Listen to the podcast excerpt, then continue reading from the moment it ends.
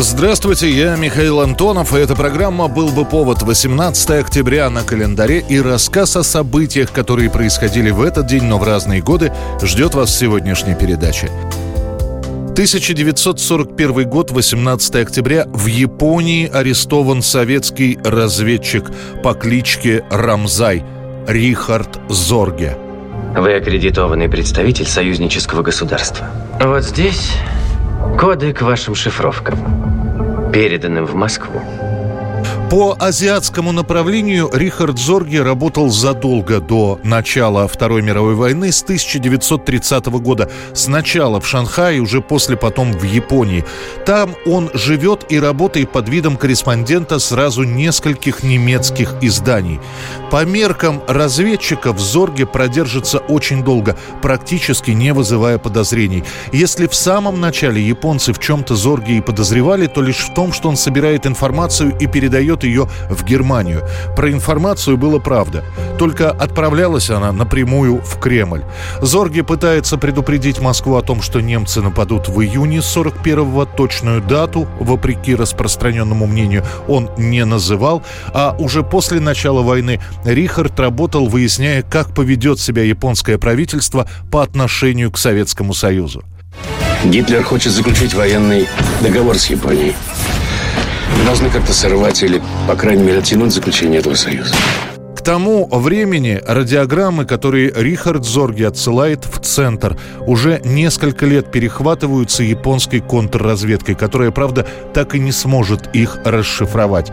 Сначала в октябре 1941 года агентами японской разведки будет арестован по подозрению в принадлежности к Компартии Адзаги, советник японского министра. На допросах он упомянет своего знакомого художника Мияги.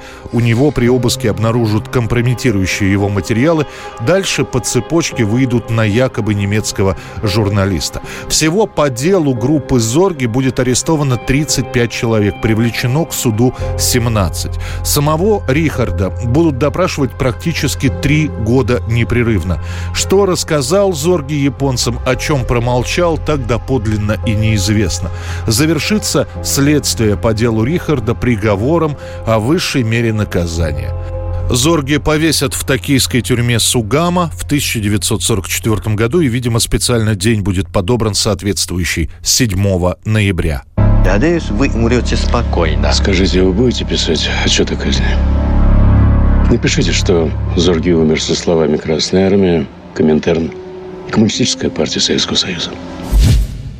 1967 год, 18 октября, спустя 10 месяцев с момента смерти Уолта Диснея, на экраны выходит последний полнометражный мультфильм, в создании которого он принимал участие «Книга джунглей».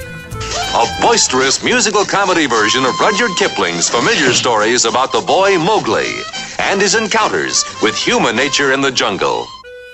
Уолт Дисней хотел поставить произведение Киплинга еще в 30-е годы, но так и не смог сторговаться с наследниками писателя по авторским правам. Поэтому в начале, в разгар Второй мировой войны, выйдет киноверсия книги «Джунглей», которую снимет Александр Корда, и лишь после войны права перейдут к студии Уолта. Сам он к тому моменту будет уже болен, и параллельно с борьбой с раком Уолт Дисней все-таки запускает производство мультика. Ладно, давай спать. Завтра нам очень много предстоит пройти. Нет, я останусь в джунглях. О, и дня не протянешь. Я вовсе не боюсь. Я сумею постоять за себя. При этом сама студия Уолта переживает не самые хорошие времена.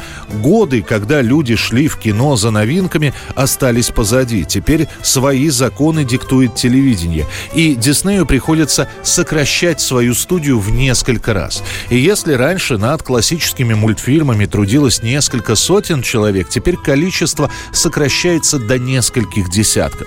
Работа по созданию книги «Джунглей» запускается, сам Дисней попадает в больницу. Он пробует руководить из палаты, но выходит плохо. В декабре Диснея не станет. А студия, во-первых, примет решение никогда больше в своих художественных лентах и мультиках не показывать курящих героев. Во-вторых, в память об Уолте Диснее все-таки завершить работу над мультфильмом «Книга джунглей». В итоге этот мультфильм, созданный за 3 миллиона долларов, соберет в прокате более 300, в том числе благодаря телевидению, где «Книгу джунглей» одной из первых покажут в 1970-х годах.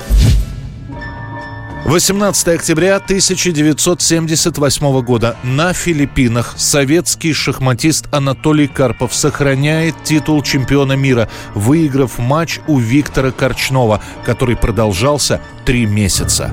По-моему, Корчной весла бросил. Да неужто? А что с ним? Опять в цейтноте? В жестоком.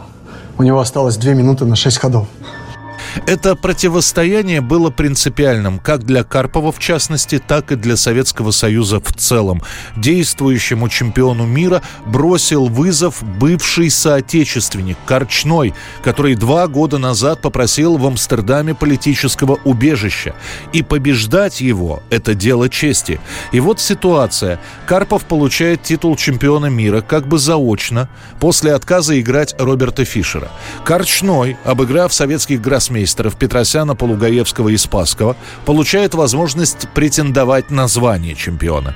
Долго выбирают место встречи. Корчной отказывается играть в СССР, опасается, что его арестуют. Наша федерация против матча в европейской стране. Слишком недружелюбная атмосфера. Выбирают нейтральные Филиппины. Официально объявляю, что гроссмейстер Анатолий Карпов сыграет матч за звание чемпиона мира. За три месяца будут сыграны 32 партии. Первые семь закончатся ничьей. После игра будет идти на тоненького. То выигрывает Карпов, то Корчной. На фоне этого звучат обвинения и с советской стороны, и со стороны Корчнова, что соперники используют психологов и гипнотизеров для воздействия на оппонента. Вы, мы что думали, во дворец пионеров пришли? Школьников третировать. Корону вот сюда. Положите и домой. Вы, Виктор Львович, пока только поражение с горем пополам отыграть. 18 октября в 32-й партии матча Карпов белыми получает большое преимущество. Партия была отложена на следующий день, но Корчной сдается без доигрывания. Таким образом, Карпов выигрывает матч со счетом 6-5, сохранив звание чемпиона мира. 1988 год, 18 октября. Вот уже второй день обсуждается только одно, помимо дефицита эталонов. Появилась новая тема для разговора, в котором возникают непривычные слуху слова «Леонсио», «Женуария», «Фазенда». Центральное телевидение Советского Союза показывает бразильский сериал «Рабыня Изаура». «Рабыня Изаура» по роману Бернандо Гимарайса. Автор сценария Жильберто Брага. В газетах сообщается, что всего «Рабыня Изаура» насчитывает 100 серий. Однако на советском телеэкране пройдет лишь 15. Лучшие из лучших. Фильм будет показан в три захода по 5 серий. Первый блок на этой неделе, второй на следующий, остальные в следующем году. До конца октября зрители будут наблюдать за судьбой Изауры и переживать за нее, а после почти два месяца гаданий, чем закончится сериал. Большинство кредиторов были готовы обратиться в суд, но мне удалось выкупить у них эти долги. Так что теперь я ваш единственный и главный кредитор. Все здесь принадлежит мне. На исполнителей ролей в «Рабыне Изауры», которые сыграли главных героев, а именно на Луселию Сантуш и Рубенса Дефалько, неожиданно для них самих обрушивается вся любовь одной шестой части суши. Неожиданно, потому что никто не ожидал, что 12 лет спустя, а сериал был снят в 76 году, его посмотрят в Советском Союзе и полюбят персонажи всей душой. «Рабыню Изауру» будут повторять в 89 году уже все серии сразу. А в народный лексикон прочно войдут фразы «вместо «моя дача» теперь «моя фазенда» и реакция, когда работы слишком много. «Я тебе что, рабыня Изауры, что ли?» 1958 год, 18 октября. 17-летний Ричи Валенс записывает в рок-н-ролльном стиле народную мексиканскую песню «Ла Бамба». Сама композиция в абсолютно разных исполнениях, как правило, фолковых, известна еще с начала 20 века, а с 40-х годов она начинает издаваться на пластинках. Para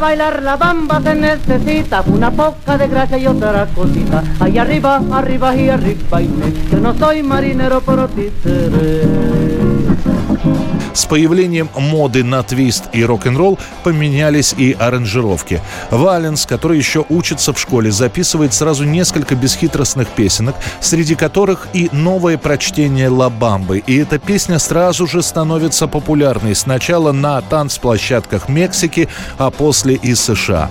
Правда, сам Ричи сможет вкусить успех лишь частично. Уже через 4 месяца вместе с музыкантами Бадди Холли и Джеем Ричардсоном он разобьется на частном самолете в штате Айова.